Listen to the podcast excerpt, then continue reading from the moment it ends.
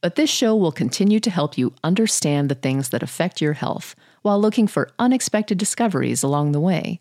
It will also explore thought provoking ideas and questions, like this one when you need mealtime inspiration, it's worth shopping Kroger, where you'll find over 30,000 mouthwatering choices that excite your inner foodie. And no matter what tasty choice you make, you'll enjoy our everyday low prices, plus extra ways to save, like digital coupons worth over $600 each week. You can also save up to $1 off per gallon at the pump with fuel points. More savings and more inspiring flavors make shopping Kroger worth it every time. Kroger, fresh for everyone. Fuel restrictions apply. Hey, it's Ryan Reynolds, and I'm here with Keith, co star of my upcoming film, If, only in theaters, May 17th. Do you want to tell people the big news? All right, I'll do it. Sign up now and you'll get unlimited for $15 a month in six months of Paramount Plus Essential Plan on us. Mintmobile.com slash switch. Upfront payment of $45 equivalent to $15 per month. Unlimited over 40 gigabytes per month. Face lower speeds. Videos at 480p. Active Mint customers by 531.24 get six months of Paramount Plus Essential Plan. Auto renews after six months. Offer ends May 31st, 2024. Separate Paramount Plus registration required. Terms and conditions apply if rated PG. When people think of Parkinson's disease, they often envision an elderly person with slowness of movement, short shuffling steps, or tremor. But the disease can and does occur earlier in life, and this is called young onset Parkinson's disease, or YOPD for short. About 4% of cases in the U.S. are of the young onset PD variety. Younger people will experience Parkinson's symptoms differently due to their unique life circumstances. In this first of two episodes on young onset Parkinson's disease, Dr. Bart Post of Radboud University in the Netherlands explains how young onset Parkinson's disease differs from later onset disease in terms of genetics, progression, treatment, and medication side effects. I first asked him about when the disease is considered young onset PD. There's a lot of discussion about it at the moment. In literature, they say it's under the age of 40 or 50 years old at the onset of the disease. And there is this separation between juvenile Parkinsonism, that's an age at onset below 21, and then between 21 and 40 or 21 and 50, we call it young onset Parkinson's disease. So there's not a real hard cutoff age in literature. In the Netherlands, we say it's 50, but it's arbitrary to choose that age. What does the literature say about a genetic component for young onset Parkinson's disease versus later onset? And how would that impact going backwards, family history, and going forwards, having a family? I think genetics are, uh, especially in the young onset population, uh, interesting. I think the younger the onset, the higher the chances that it's genetic, especially in the juvenile Parkinsonism. You see a lot of genetic causes, but I think we leave that out of our discussion now. So we are talking about the, the patients from 20 years to 30 years and in the 40s.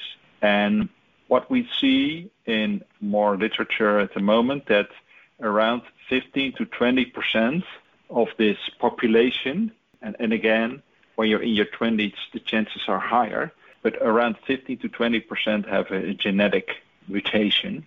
And a lot of the, mutations are GBA mutations, so they are risk mutations, and uh, LRRK2 mutations, and then a lot of uh, Parkin mutations. So it's quite a group that have this genetic component. The next step is when you look at your family to come, uh, look at your children, then it's quite difficult. We do a lot of genetic counseling for our young onset patients. Um, well, genetic counseling is not easy because, for example, when you have the GBA mutation, then there's a 50% risk that you give it to your children. But one of your children has it, there's only a 30% chance that they will develop Parkinson's disease during life. So it's quite complicated, this genetics. We put in a lot of time to explain to patients before taking the test. So it sounds like it's a dominant gene but with imperfect penetrance? Yes. Yeah. it's a risk gene. It's the same in LRRK2 mutations. It's around 40 to 50% chance of getting the disease. So yeah, for the dominant genes it is. For these two dominant genes. And there are this like alpha synuclein mutation or the VPS35 that's rarer and, and they have a higher penetrance. And then we have the recessive, the Parkin, the PINK1 and DJ1. But they're especially PINK1 and DJ1 are, are rare. Parkin mutations are, are more frequent. And when you have like a gene from your father and from your mother that's not good, then you get the disease.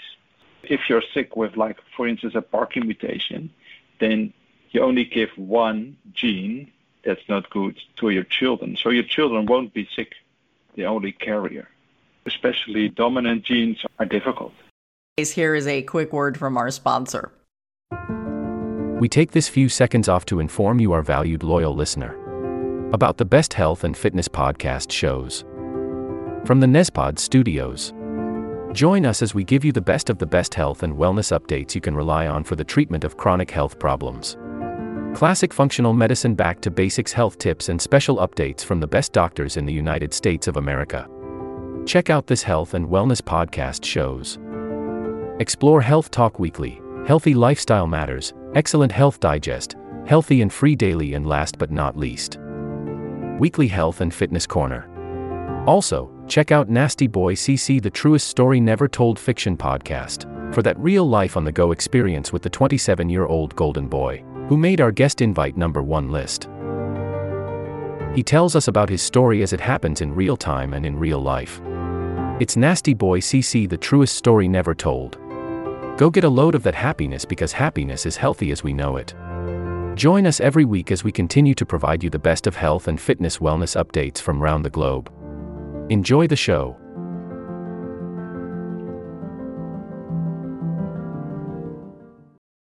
When someone does develop young onset Parkinson's disease, how does it manifest? Is it different from what you would see at a later onset? We looked at it, and there are several other studies in Europe and in the US. And what we see is that young onset, especially, they have uh, much more dystonia. At the onset, a lot of patients have uh, dystonia, for instance, in the foot.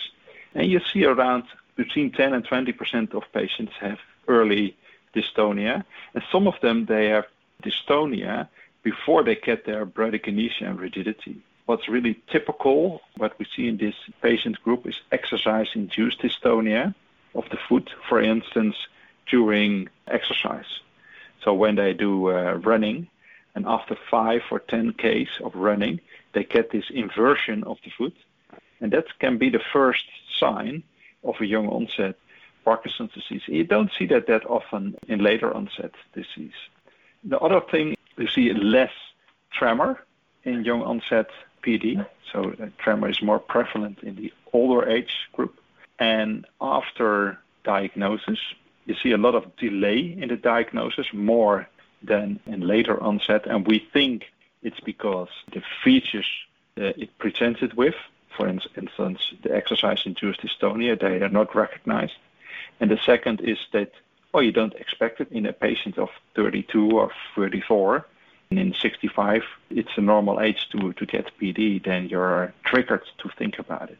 Those are the biggest differences between presentation or diagnosing young onset PD and when compared to late onset PD. Are there implications for daily clinical practice? Do they respond differently to drugs, or are there other differences you have to take into consideration in the office? Yes.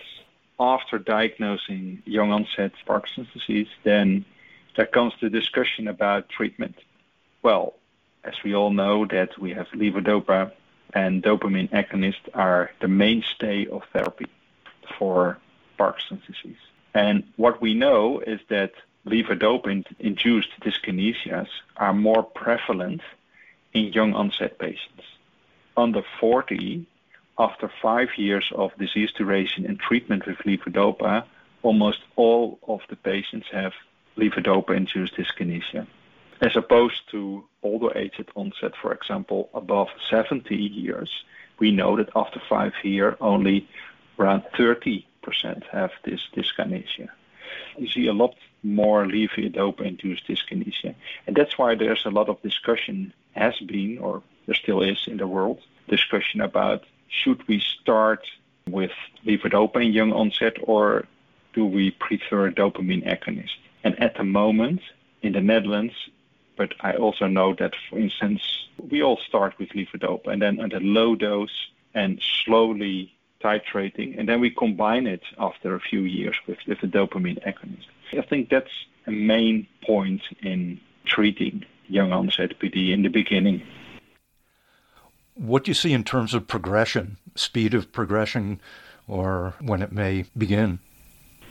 When I talk to young onset people, and I do it every day, I call it the paradox of getting young onset Parkinson's disease. When you get it at a young age, your progression rate is slower than when you get it at an older age. For instance, when you get it on age 35, you have a considerable chance that you will live with the disease for 20 to 30 years. When you get it at an age at 60 or 65, these chances are much lower. I think it's around 15 years normal progression to you really get problems like dementia falling and and eventually you die of a complication. So getting it at a young age means that the progression rate is slower. You have to live with the disease for a longer time and be impaired a longer time. That's what we know from literature. How do younger onset people respond to exercise? Is it as recommended for them as for later onset? Yeah, we recommend it to all the patients. We did a study in the Netherlands, um, trial for exercise, and we compared it to stretching. For as far as I know, we didn't see any differences between younger and older age people in this cohort. So for me, it's the same when I counsel patients say exercise is important for all. That's not a um, difference between late onset and young onset. Very good. I appreciate it. Next time we'll pick up on talking about some of the emotional issues and some of the counseling issues. So thanks for being with us today. This will conclude the episode. Thanks for tuning in. If you like what you hear, please leave a comment and subscribe. Thank you. This will conclude the episode. Thanks for tuning in. If you like what you hear, please leave a comment and subscribe. Thank you.